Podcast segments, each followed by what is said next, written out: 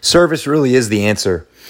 Regardless of what you're facing right now, the challenges, the, the struggles, the fears, service ultimately is the answer. And so, if you're a doctor, if you're a practitioner, if you're a business owner, uh, if you're anybody right now that is going through any level of fear, the antidote is service. And so, the more we can focus on serving other people, we can look to reach out to those in need. We can um, be uh, of, of a helping hand to somebody that is going through challenges. Ultimately, that is the answer to your own struggle. So serve other people, look for opportunities to um, be that glimmer of hope for people, look for opportunities to be of um, tremendous value to people around you. If you want to grow your business, if you want to feel better about yourself, if you want to overcome uh, fear and depression, serve through it. Service is always